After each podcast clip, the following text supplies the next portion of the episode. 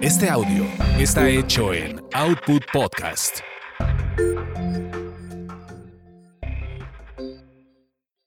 Escuchas a las sexolocas Alessia Divari y Edelmira Cárdenas. Prende tu curiosidad, activa tu imaginación, apaga tus prejuicios. Oye, oye, ¿cómo están? Bienvenidas, bienvenidos. ¡Qué emoción! Ya es miércoles. Amiga, ¿cómo estás? ¿Qué tal? buenas. Buenas, noches, Italia. Y tú dime, buenos días. Buenos días, México. buenos días, querido público adorado, conocedor de lo que es este su programa Sexolocas. Maniguis, ¿qué tal la fiesta ayer? eh? Fue cumpleaños de su madre, que la amo con todo el Exacto, corazón. fue cumpleaños de mi madre esta semana. Eh, muy bien, muy bien, la verdad que muy festejada mi madre, muy apapachada por acá. Entonces, ay Dios, me estoy viendo la cara, ustedes no me pelen. Hoy ha sido un día, hoy ha sido un día terrorífico. Este, Oye, pues yo, eh, pero bueno. Yo vengo bien sangoloteada porque hoy en el programa de Jesse, el lugar que te estoy cuidando mientras tú regresas, claro. Bueno, bueno, uno nunca sabe en esta vida con qué magnate te puedas quedar por allá, ¿verdad? Por supuesto. Pero invitaron a la banda del Recodo, mana. Pero bueno, ahorita hablamos de eso para hablar Ay, a del ti que te encantan. Vaya que Hoy- sí. Vaya que sí. Hoy tenemos un tema más escabroso que de costumbre. Normalmente ponemos temas muy suavecitos y muy coquetones, pero nos parece importante hablar de este tema porque en general se habla poco y cuando se habla hay mucha polémica respecto del tema. Así que nosotras quisiéramos hablar de qué hay después del aborto, dado que ayer, 28 de septiembre, eh, es el día por la despenalización y legalización del aborto. Eh, y nos parece un tema importante a trabajar, pero sobre todo, más allá de la polémica de si debería, si no debería, eh, si hay que legal- legalizarlo o no legalizarlo, de qué manera legalizarlo, creo que la parte importante Bueno, creo que Alesia se quedó un poquito pasmada. Ahí, ahí está, viene. Ah, me quedé pasmada. Yo seguía hablando Te- aquí, yo me seguía viendo. No, tú te quedaste pasmada. Ah, el, el chiste es que creo que lo, lo que nos gustaría, Delmira y a mí, abordar hoy, si estoy mal, mana, me corriges, tiene Sí. que ver más bien con que el aborto es una realidad. Nos parezca o no, estemos de acuerdo o no, es una realidad en todo el mundo y en nuestro país, en México, por supuesto, no escapa de esta realidad. Eh, ya que 33 de cada mil mujeres que están embarazadas entre los 14 y los 44 años abortan voluntariamente. Entonces, es un problema importante. Sí, no, y, además eh, la, la manera en que hoy deseamos también abordarlo es no, no porque aquellos digan estoy de acuerdo, estoy a favor, esto no es conmigo, es qué pasa después de un, un evento, ya sea espontáneo o elegido, cuando eh, transita por el pensamiento de una mujer el simple hecho de que te digan estás embarazada. Claro, y entonces aquí vamos a tener opiniones personales diversas, empezando porque yo nunca he estado embarazada. eh, y Edelmira es mamá de dos retoñitos, ¿no? Entonces ella sí ha tenido la experiencia. Eh, pero, pero yo cuando me ha tocado acompañar a muchas mujeres en esta situación, y, y como yo siempre digo o escribo cuando hablo acerca del aborto, yo no he conocido hasta el día de hoy una mujer para la cual sea fácil tomar la decisión de abortar. Sí, o eh, después de la pérdida de, de un embarazo que ha sido sumamente traumático y doloroso, quienes lo, lo- lo han perdido de manera involuntaria. El proceso y la situación emocional de una mujer. prim-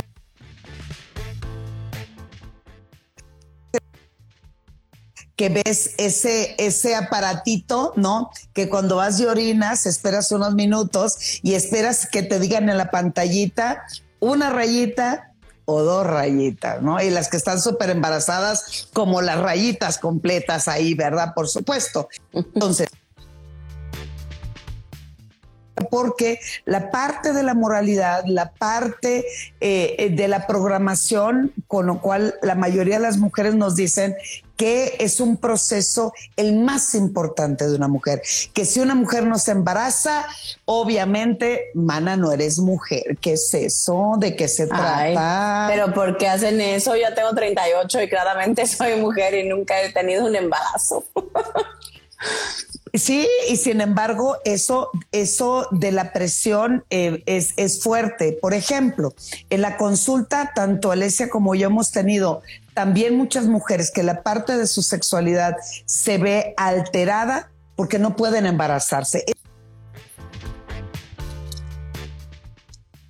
Eh, fuerte, doloroso y de muchos traumas para algunas. Entonces, después de que estuvieron eh, preparándose, practicando, intentando lograr quedar embarazada, cuando a final de cuentas se logra, pues obviamente es un gran sueño para, eh, para estas mujeres, están felices y contentas, pero además el tema de la maternidad, que ese es otro tema y en otro momento lo vamos a tomar, el tema de la maternidad en el momento en que te dicen, estás embarazada, quien lo desea. Eh, oye, otra de las cosas que nos hemos reído tú mucho, tú y yo, es de ningún embarazo era, era planeado como tal, güey. O sea, ya dices, ya me dejo, pero así de, ay, hoy a las tales horas voy a planear quedar embarazada. Pues no, pero cuando esto suceda y cuando pierden el bebé, este tipo de mujeres que realmente quisieron, anhelaron y desearon el, el, embarazo, el embarazo. Y, y viene la pérdida, caramba, viene una cantidad impresionante de problemas emocionales para este tipo de mujeres. Claro, porque una cosa es la pérdida de un bebé que estaba yo esperando, ¿no? Una cosa es un aborto espontáneo en función de, eh, de un embarazo que había sido deseado. Y entonces, por supuesto, ahí hay que vivir un duelo, hay que hacer una serie de cosas terapéuticamente hablando para que esa persona y esa pareja, si es que están en pareja, eh, pueda ir librando los... Em, digamos, los pormenores que vienen después de, después de haber tenido una experiencia así. Porque, porque hay muchas parejas que, para las cuales, y dependerá también de qué tan avanzado estaba el embarazo, eh, lo traumático, lo duro que puede ser para una mujer o para una pareja que lo vive en conjunto, ¿no? Eh, también es cierto que, por ejemplo, algo que sucede mucho en, en, otro caso, que son las mujeres que inducen un aborto, ¿no? que que, lo piden, es, es que muchas veces sucede que cuando están en pareja eh, y hay un aborto voluntario, en muchas ocasiones la pareja termina. Es, es, muy común que después de un aborto inducido, eh, sobre todo eh, cuando, cuando es ella quien siente que la sexualidad empieza a haber problemas porque entonces yo ya no, o sea, me da miedo que me vuelvas a embarazar, me da miedo tener que volver a pasar por todo lo que por todo el proceso que viví y entonces a veces de manera inconsciente sin darnos cuenta apagamos nuestra sexualidad o empezamos a rechazar a la pareja eh, y esto muchas veces termina en rompimiento, ¿no? O en, separación de esa pareja. No, no hay reglas específicas, no hay un, al 100% de los casos cuando hay un aborto espontáneo o un aborto provocado, sucede aquí o sucede allá, pero sí hay, digamos, ciertas pautas que, que hay en una versión y en otra, ¿no? Como decíamos, el tema del duelo, cuando es espontáneo, generalmente es mucho más intenso que en alguien que está clara con que no es su momento para ser mamá. Sí, porque además eh, viene mucho también el conflicto, sobre todo aquellas que lo que se embarazaron cuando hay una pareja y viene mucho la culpa y viene em, este sentimiento de ver al otro como tú eres el responsable, tú, eh, me, tú me embarazaste, ¿no? Entonces ahí viene muchos de los del conflicto de la pareja y donde la culpa y la, y la acusación hacia el otro se vuelve muy fuerte y es una situación emocional bastante eh, compleja para la pareja y uno de los eh, problemas que incide más fuerte y de manera casi inmediata en esta pareja, en, este, en estas parejas después del aborto, es que la vida sexual se ausenta casi en su totalidad, porque sigue habiendo esos sentimientos em, y, esos pensamientos negativos hacia la otra persona, por lo cual em, hacemos que este, este transitar y este dolor por lo que estamos pasando, porque ya sea voluntario o involuntario, hay cierto dolor de pérdida, hay cierta ausencia de estados anímicos que me permitan conectarme con mi pareja y sobre todo se vuelve mucho más complejo porque se ausentan, se evitan, se invisibilizan y ahí empieza otro proceso más fuerte aunado al duelo de lo que acaba de suceder. Por acá Carlita nos pone, no importa el mes de gestación, siempre es traumático el aborto espontáneo. Sí, yo, yo entiendo, entiendo tu mensajito, Carrita. En mi experiencia clínica, en muchos casos, mientras más avanzada esté la gestación, las mujeres que a mí me ha tocado acompañar tardan más tiempo en procesar el duelo. Por supuesto, hay casos donde aún si tenía yo un mes de embarazo y perdí al bebé, o sea, ya sabía yo que tenía, eh, que estaba embarazada y perdí al bebé, eh, puede ser súper, súper traumático porque también tiene que ver con la cantidad de deseo que tenía yo de ese bebé, ¿no? Eh, por ejemplo, para muchas mujeres es muy doloroso en temas de inseminación in vitro, ¿no? Ese es otro. Eh, que a veces queda, o sea, sí logras quedar embarazada, pero es muy común, eh, el porcentaje es bastante alto de las mujeres que abortan involuntariamente, ¿no? Espontáneamente al poco tiempo después de haber sido después, es un proceso bien duro, ¿no? Bien intenso, eh, físicamente también, no solo emocionalmente. Eh, y entonces de pronto ya se logra, tu resultado sale positivo y de pronto perderlo al poquito tiempo es súper, súper duro.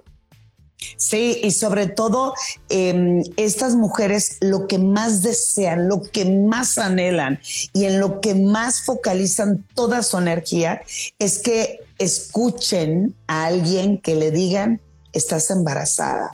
Y en el momento en que te dicen se logró estar embarazada, ahí empieza un proceso totalmente diferente y, y aunque eh, pierdan eh, ese embarazo, eh, en uno, dos o tres, cuatro días, cinco días, sí es una catástrofe para este, o sea, no importa que sea un mes, dos meses, de lo que sí es real y de lo que estoy de acuerdo con Alesia también, es que a medida que más avanza el embarazo, también se crean expectativas, ilusiones, conexiones, sentimientos que van creciendo, que van trabajando. Siempre le digo que eh, eh, un embarazo, sin ofender ni molestar a nadie, justo es como, como un huevito que le vas dando temperatura, que estás viendo cómo crece, cómo se mueve, porque al final de cuentas estoy esperando recibir ante mi espera algo que, que, deseo tanto y anhelo. Por ejemplo. Ah, perdimos a Eder.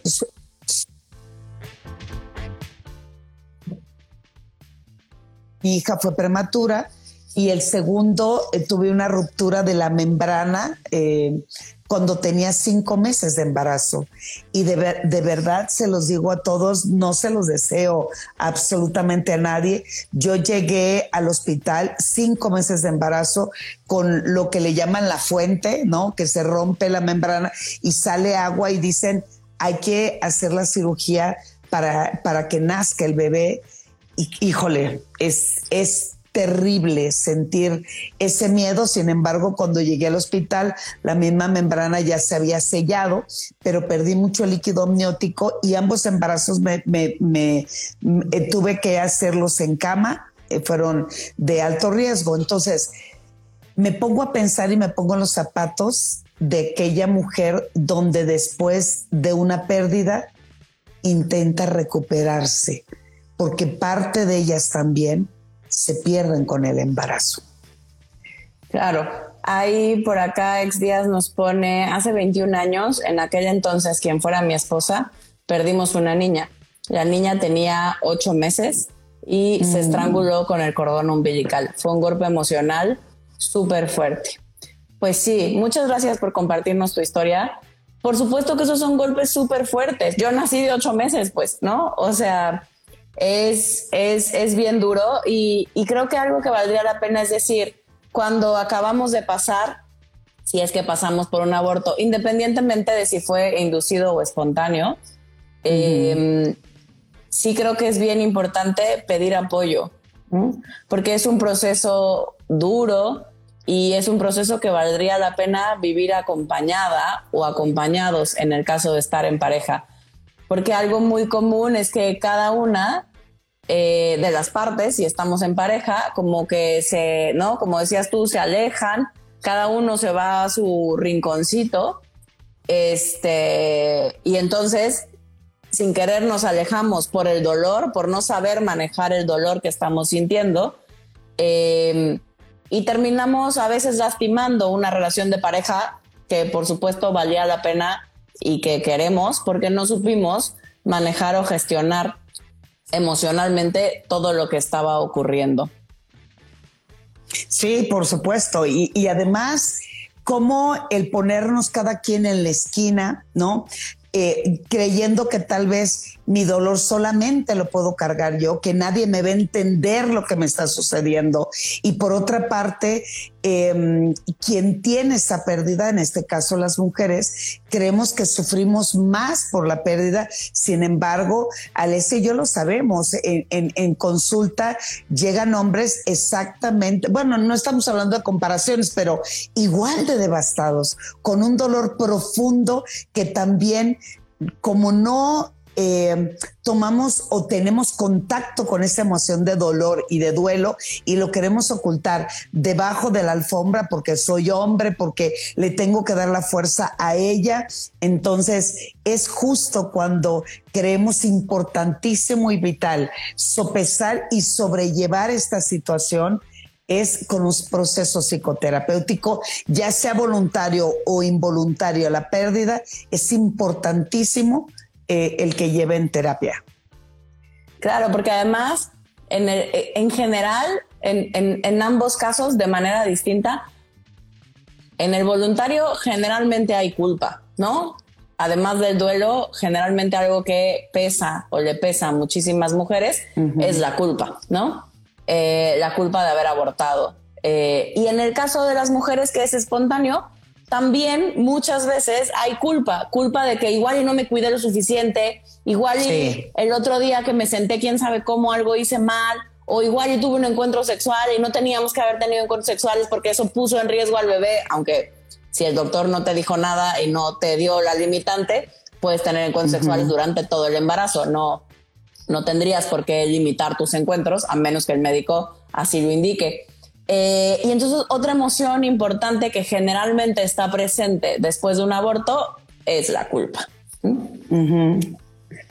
Oye, la culpa y, el, y, el, y, el, y ese em, es esa parte también que me ha tocado hablando de culpa es en, nuestro, en nuestra cultura machista, donde se responsabiliza en casi su totalidad el hecho de haber perdido el embarazo a la mujer.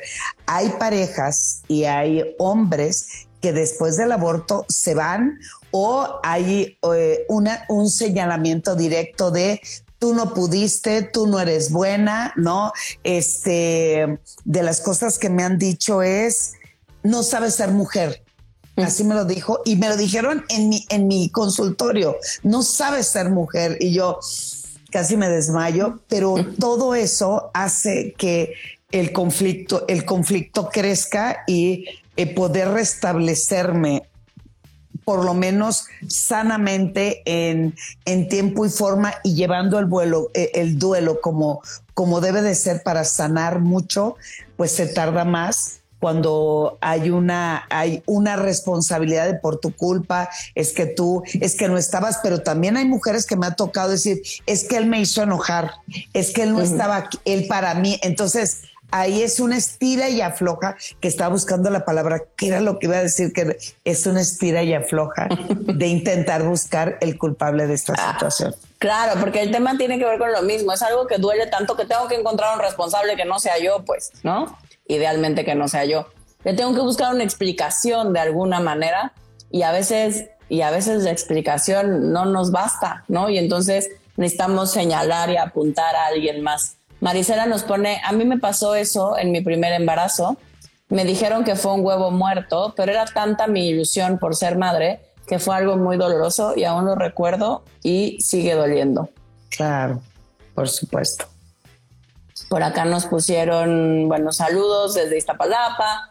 Eh, buenas tardes. Por acá Fernanda nos pone, yo tuve dos pérdidas eh, y en la segunda pérdida traté de hacerme daño. Pues sí, Fer, eso es algo, es algo, es algo bien triste eh, y sobre todo cuando, ah, por ejemplo, Fer igual nos pone, a mí también me afectó, mi suegra me dijo que no servía como mujer, claro. O sea, si cuando, si de por sí estamos pasando por un proceso doloroso, complicado, duro, y como en el caso de Fer, además mi suegra me dice, o mi pareja me dice, o mi mamá me dice, o la vida, quien sea, me dice algo extra en función de yo soy la culpable, por supuesto el proceso se vuelve mucho, mucho más complicado. Así es. Por acá Pascarita nos pone, mi embarazo es de alto riesgo, tengo diabetes y me da mucho miedo que le pase algo a mi bebé y que digan que fue porque yo no me cuidé. Eh, y de verdad estoy haciendo lo mejor que puedo. Es justo eso.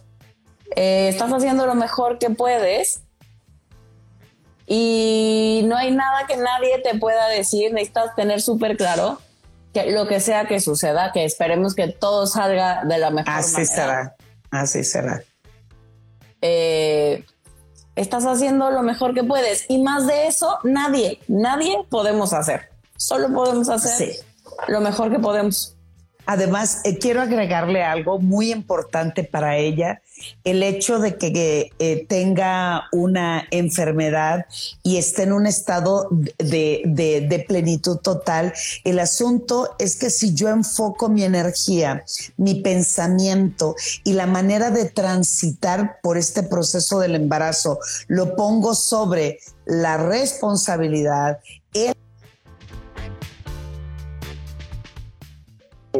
No somos incubadoras, sino que con este proceso eh, que ella está teniendo, disfrútalo, pásalo bien. Sabes que también mucho de ese sentimiento y emoción por el cual transitas de sentirte culpable, eso también lo, recibe tu bebé. Entonces, yo lo que te invitaría es que lejos de ver eh, o escuchar los comentarios de los demás, es toma tu pancita, siente el movimiento, disfrútate cuando te veas al espejo, ve, desnúdate y vete frente al espejo y ese, ese momento que estás captando visualmente, hazlo tuyo, porque al final de cuentas, otra cosa, solamente dura nueve meses y cada mes es totalmente diferente. Y si tú eh, lo, lo, vives con ese, con ese miedo, no lo puedes traducir en plenitud. Entonces, ahí disfrútalo, pásalo bien y deja de estar escuchando lo que digan los demás. Agarra tu pancita háblale, disfrútalo, vívelo, acaríciate, acurrúcate, hazte huevito, porque esto esto va a durar poco tiempo porque después vas a tener un maravilloso bebé en tus brazos. Oye, por acá Susi nos pone, tengo dos amigas que abortaron, obligadas o voluntario, y una ya nunca pudo embarazarse y la otra la vi llorar amargamente después de mucho tiempo. Bueno, oye, ¿cómo que lo obligaron y es voluntario? Ay, ay, ya se me está ¿Todo bien? el teléfono. Todo bien. Todo, todo, bien y en orden. Y yo, pues como que no fue tan voluntario, ¿verdad? Pero psicoterapia definitivamente. ¿Qué podemos decir, Mana, ante esto? Pues sí, me parece que el tema tiene que ver con, como le decíamos ahorita Pascarita, o sea, hay una parte donde necesitamos mucha autocompasión, autocompasión hacia nosotras y autocompasión hacia cualquiera que está viviendo y pasando por una situación así, ya sea en carne propia porque yo perdí al bebé en mi pancita o porque soy el papá de ese bebé, ¿no? Eh, porque a veces, como bien decía Edelmira, a los hombres o a la otra parte también en, parejas homosexuales, por ejemplo, eh, también pierden, también sienten la pérdida, ¿no? Aunque la que esté embarazada sea la otra, en el caso de dos mujeres, o dos hombres cuando tienen un vientre subrogado y se pierde y se pierde el bebé, también lo viven. Ese es otro, claro, por supuesto. Lo viven de la misma manera. Eh, entonces, me parece que si algo nos hace falta muchas veces es, es autocompasión por nosotras mismas y compasión hacia los demás, porque mm. nunca sabemos qué está viviendo la otra persona. Es bien fácil juzgar, eh, pero, pero yo creo que nos falta ser más compasivos y tratar de entender a la otra persona desde su propia historia, no desde la mía. Eh, porque, porque si buscamos entender al mundo solo desde nuestra historia, va a ser bien difícil entendernos, porque partimos de contextos y de historias bien distintas que valdrá la pena tratar de escuchar y de contener desde ese lugar. Sí, porque además somos re buenos para señalar somos re buenos para levantar el dedo y apuntar y culpabilizar. ¿Cómo es posible que no se hayan cuidado? Bueno, sí, tienes razón, pero seamos honestos y honestas. Ningún embarazo fue planeado. O sea, es de sucedió, aquí está, dependerá mucho de cómo lo tomamos o cómo tomamos el proceso y cómo nos hacemos cargo de ese proceso. Sin embargo, lo que Alesia y yo intentamos plantear en el programa el día de hoy es qué pasa después de. Ya si la gente quiere juzgar o pensar es qué pasa con cada una de nosotras después de una situación tan dolorosa porque aunque haya sido voluntario o involuntario, el dolor está presente y la culpa también está presente. Sí, acá hay un comentario interesante porque por acá eh, Jorge nos puso, creo que este tema es solo para mujeres y luego Esme le puso, alguien dijo que esto es solo para mujeres y no es cierto, todos podemos saber sobre esto porque además la gran mayoría de nosotros, lo sepamos o no, convivimos con mujeres que han abortado. Y si eres hombre y no te ha tocado vivir la experiencia, justo también lo que te estamos queriendo decir es, se vale que permitas que te duela, se vale que permitas que la experiencia te atraviese y que te des chance de vivirlo, porque también es bien feo para ellos cuando han tenido que vivir una situación de este tipo. No, y aparte dice, es un tema de mujeres. Y yo, ah, caramba, pues ¿quién la metió, mana? ¿Y quién sembró ahí, dirían en nuestros tiempos mozos, la semillita que germinó y floreció? Es un tema de dos, es un tema de sociedad, es un tema de plantear hacia dónde va nuestra práctica sexual, en donde aparte de que Alessia y yo enseñamos la parte del el placer, también hay una gran parte de responsabilidad sobre tu cuerpo, sobre lo que le sucede y sobre tu salud sexual. Y este es un tema que hoy está más latente que nunca. Hoy, increíblemente, 2020 es cuando más embarazos, 21, perdón, no te digo, la, banda del recodo me dejó tocada, mano, me dejó tocada pero hoy en pleno 2021 es cuando más embarazos en adolescentes, adolescentes. hay. Y es cuando más salud sexual y reproductiva se educa en las escuelas y donde se supone que los padres tienen esa responsabilidad de hablarle a los hijos y la ironía entonces es porque sigue habiendo embarazos. Por consiguiente, es cuando más cantidad de abortos hay. Y ahí es donde yo pregunto, ¿dónde está la responsabilidad de un hombre también de su propia sexualidad y cómo es que se dan estos embarazos y por consiguiente estos abortos. Aquí hay un hecho y es un hecho real. Si tuviéramos una buena educación sexual, el índice de embarazos, por no abortos debería bajar. Claro. Exacto. Por acá, Bere nos pone, esos casos los veo diario en mi servicio. ¿Me pueden decir cómo trabajar con ellas? Y yo, es psicoterapeuta, es terapeuta, es psicóloga, es... Me parece que la parte que puedes hacer, porque no sé estrictamente a qué te dedicas, porque no nos pusiste, es ayudarlas, contenerlas, escucharlas. Acompañarlas. Y, y recomendarles tomar o iniciar un proceso terapéutico decirles que no están solas, que hay quien las puede apoyar. Eh, puedes investigar porque hay, hay asociaciones que lo hacen de manera gratuita, por ejemplo, si fuera alguien de escasos recursos. Eh, me parece que cuando tenemos este tipo de trabajos necesitas tener a la mano también la información eh, para poderles dar, si es que la quieren recibir, donde podrían sí tomar el apoyo. Exacto, porque además el acompañamiento es vital en este proceso. Y yo lo que te eh, ofrecería y te, y te pediría que tomaras en cuenta, hay cuatro puntos importantes que en, este, eh, en esta situación de embarazo, aborto y post eh, procedimiento o lo que sucedió, hay cuatro cosas por las cuales las mujeres transitamos con mucho pesar y con mucho dolor. La primera es la ignorancia y es que carecemos de información, carecemos que esta emoción o este sentimiento por el cual transito se puede canalizar de alguna manera. La segunda es la vergüenza, porque también pasa por nosotros esa sensación que nos lleva a la tercera, que es la culpa. Empezamos a culparnos unos a otros. Y la cuarta es que nos quedamos estacionados totalmente en el miedo.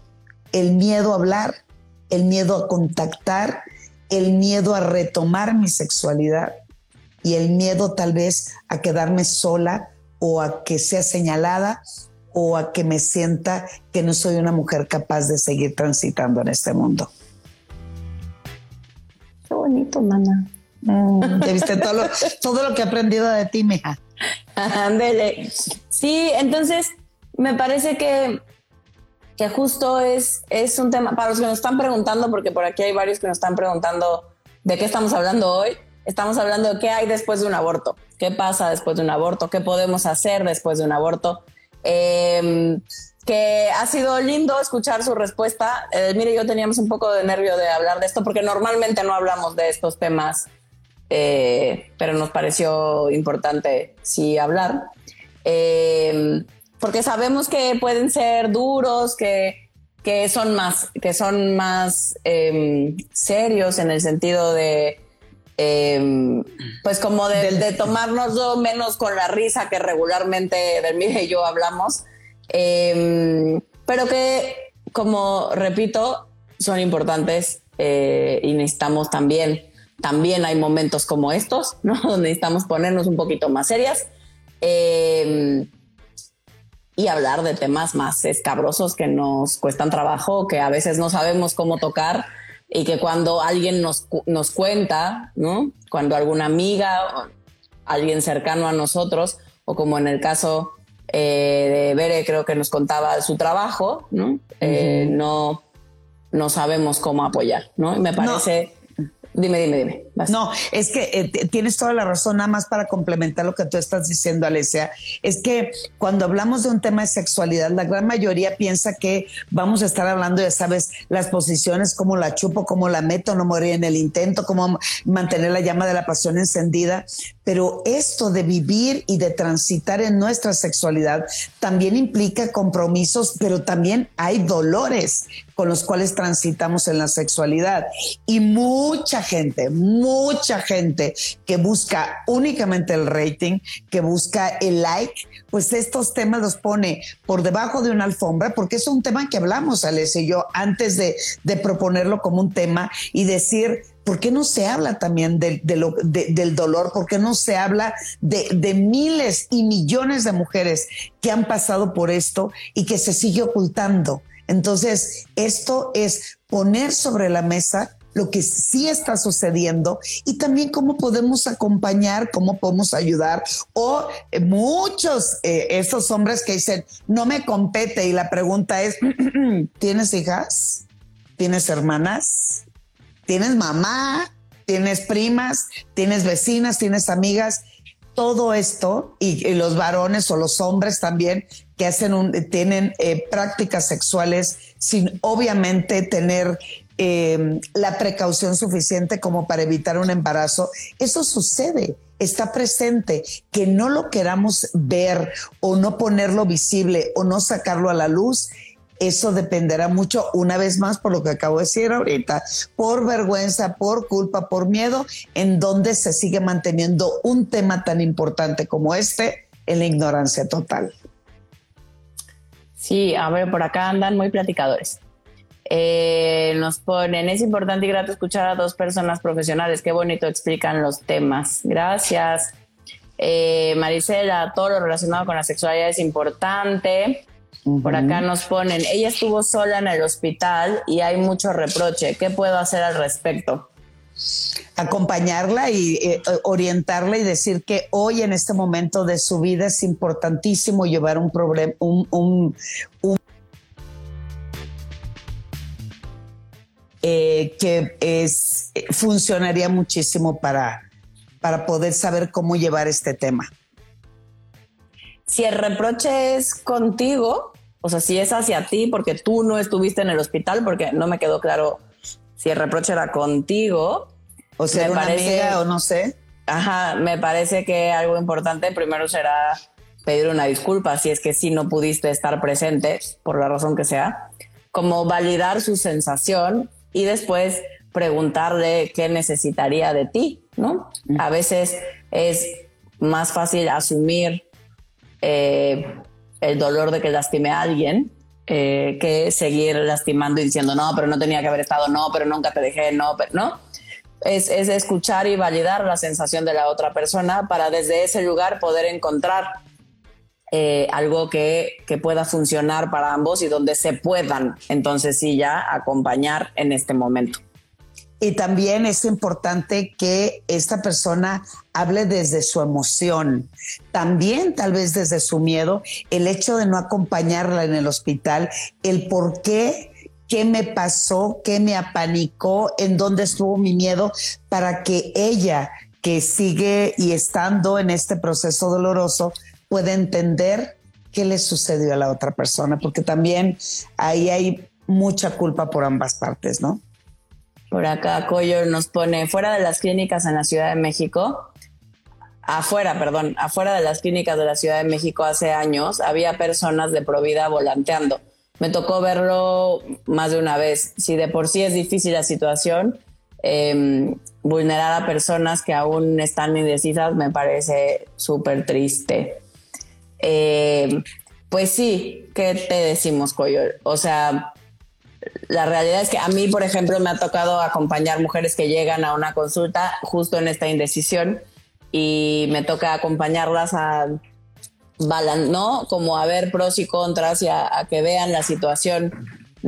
Y, a veces decidimos que sí, a veces decidimos que no. Eh, pero me parece que apoyar a alguien a decidir, insisto, es bajo los parámetros de ese alguien, ¿no? Porque no, porque no es mi vida la que está de por medio, porque no es no es mi vida la que va a cambiar, es la de ella, ¿no? O la de ellos en el caso de estar en pareja. Em, y entonces habrá que tener la, insisto, compasión y la empatía de tratar de verlo desde la historia de la persona que tenemos enfrente y estamos acompañando. Exacto. Mira, aquí hay una pregunta que no está con el tema, pero como nosotros siempre intentamos dar respuesta a la mayor cantidad de preguntas que nos hacen, eh, dice Díaz López, hola, le he dicho a mi pareja que se rasure, pero ella me dice que no, porque es por higiene. ¿Cómo la puedo convencer para que lo haga? ¿Mm? Órale, mana, ahí te hablan. Puedes escuchar el podcast la semana pasada sin pelos en la lengua eh, o verlo aquí en Instagram Live, se quedan grabados.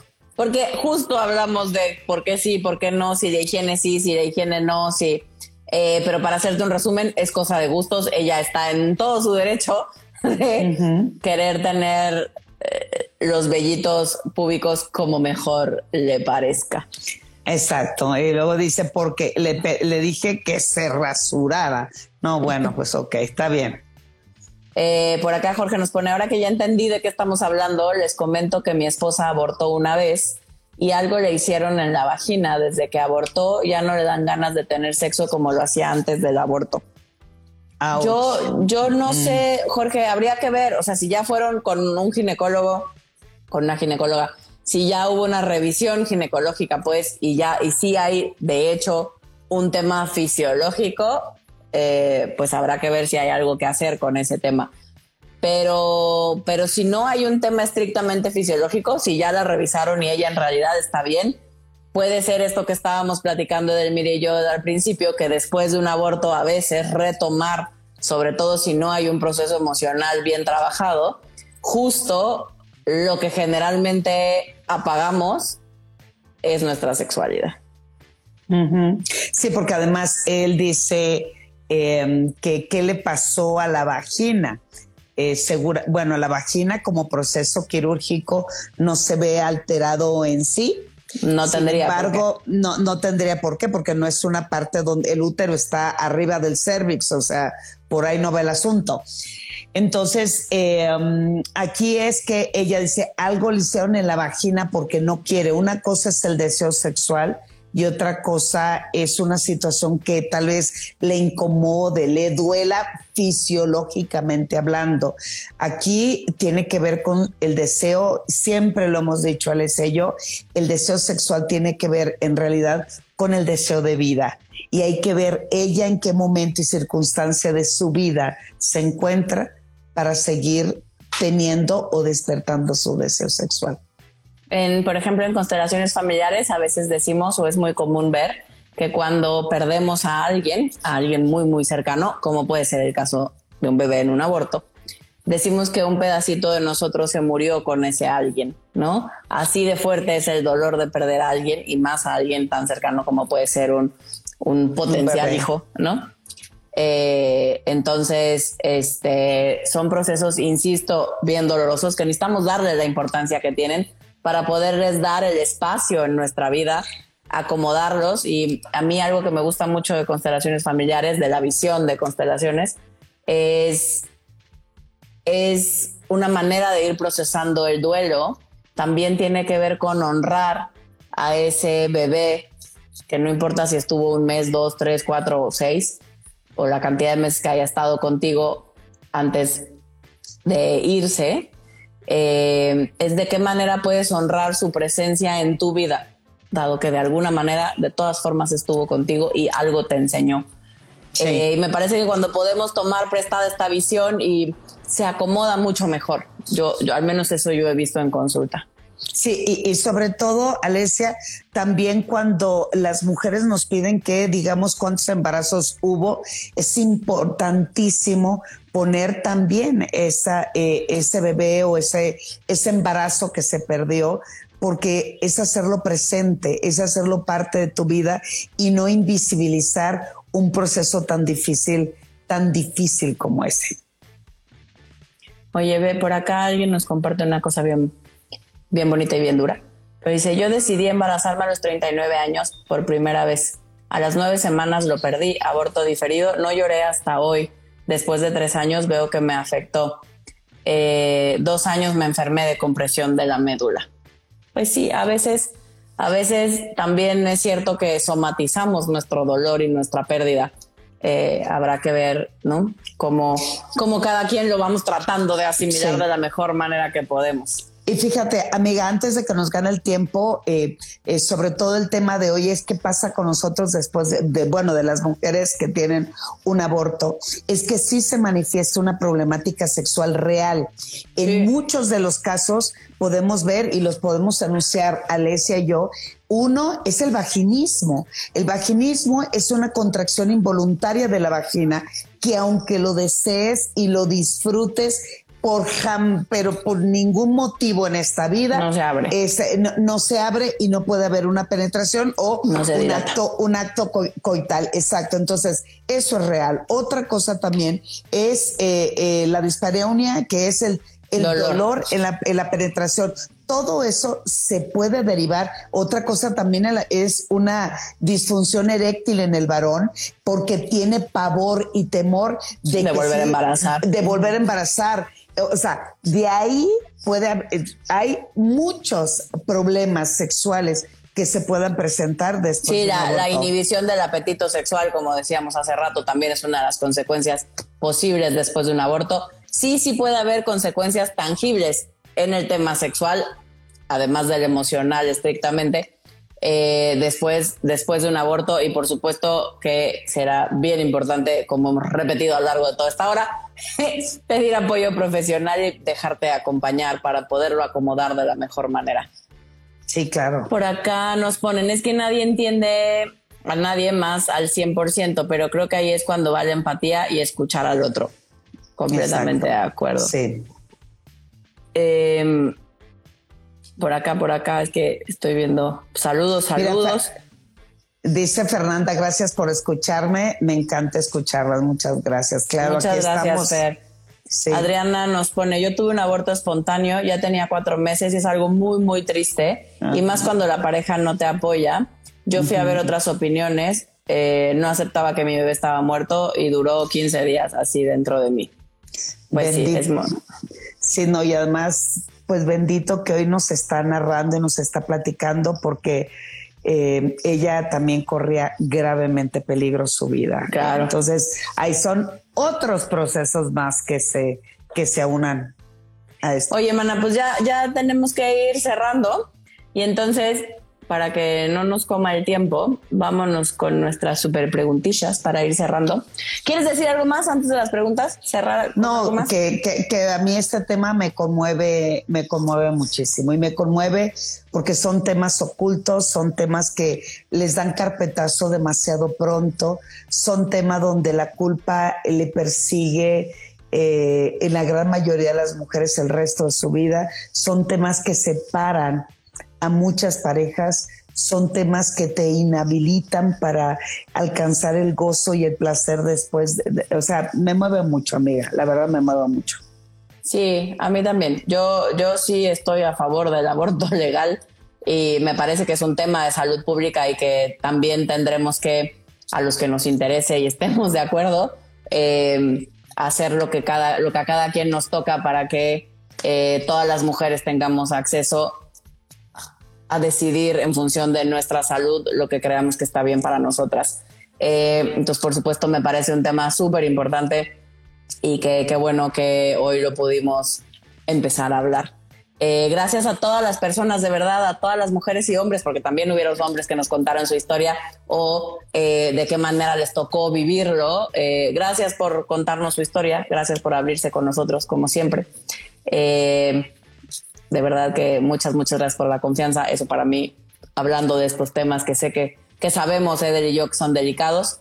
Eh, muchas, muchas gracias. Así que, Mana, ¿con qué empatizas? Totalmente con el, eh, justo con la empatía y el acompañamiento que debemos de tener con mujeres que pasan o pasaron por este proceso. Empatizo que la información hoy es vital para mantener... Em, estoy, perdón, estoy muy afectada, perdóname. Síguele tú.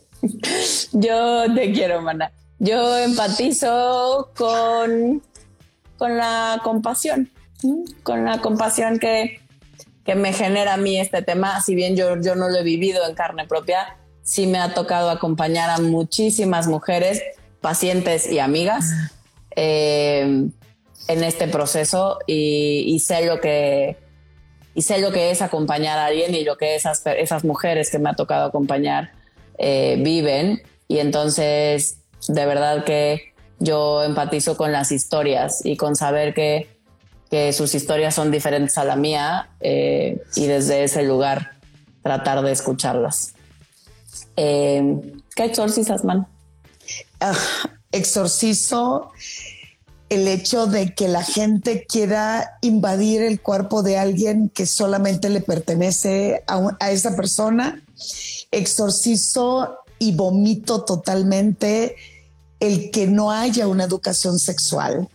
el que no nos enseñen a contactar con nuestro cuerpo, a disfrutarlo, a protegerlo, pero al mismo tiempo a respetar el cuerpo de otro. Exorcizo en que ya estoy hasta la madre, hasta la madre. Continúale tu mana. Continúale. Yo exorcizo, exorcizo, exorcizo los juicios de valor que nos limitan a entendernos y a acompañarnos y a escucharnos y a acercarnos. Me parece, ya saben que soy recurso y para esas cosas. Yo, yo siempre creo que hay manera de hacer un mundo mejor. Eh, así que exorcizo los juicios que nos llevan lejos de ese mundo mejor que al menos a mí me gustaría vivir. ¿Y qué te enseña este episodio, Mana? ¿Con qué te quedas? ¿Qué te enseña?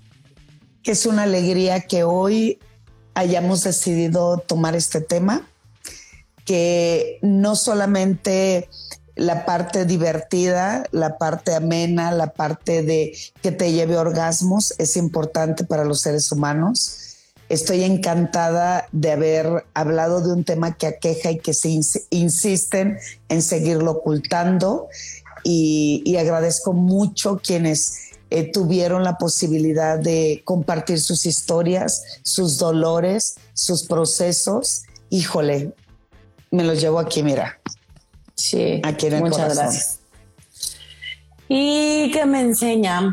Me enseña que somos más los que queremos conectar, me enseña que, que me encanta mi trabajo, me enseña que me gusta lo que hacemos, mana. Eh, y me enseña que... ¿Cómo lo pongo? Que como, como a poder decir y sentir que, que algo estamos haciendo bien dado los testimonios y ¿no? Eh, gracias, de verdad, gracias por la confianza para Delmir y para mí significa mucho que ustedes se abran así y nos cuenten realmente cómo lo viven y qué les pasa. Eh, de verdad, lo, valoramos muchísimo, lo, tomamos con mucho cariño y con mucho respeto eh, y con mucho amor. Gracias, gracias por sus historias. Eh, gracias por sus mensajes. Nos vemos el próximo miércoles a la una de la tarde, hora de la Ciudad de México, como todos los viernes, con Sexo Locas. Eh, para Edel y para mí será un placer vernos eh, el siguiente miércoles, como todos los miércoles. ese va a estar más divertido. Así que nos vemos, nos vemos el próximo miércoles, una de la tarde, hora de la Ciudad de México. Em, los queremos. Te quiero, mana. Te quiero, mi reina chula, preciosa. Nos vemos. Bye. El sentimiento a, flor de piel, pero esta es la vida y esa es la manera en que transitamos. Exacto. El dolor también nos enseña y eso también está lindo. Hay que, hay que aprender a acompañar, hay que aprender a ser compasivos, hay que aprender a escuchar, pero sobre todo hay que aprender a respetar. Y esto es parte de Te amo, mi reina. Yo a ti. Nos vemos prontito. Bye. bye, bye. Lindo día para todos. Bye. Igual, bye.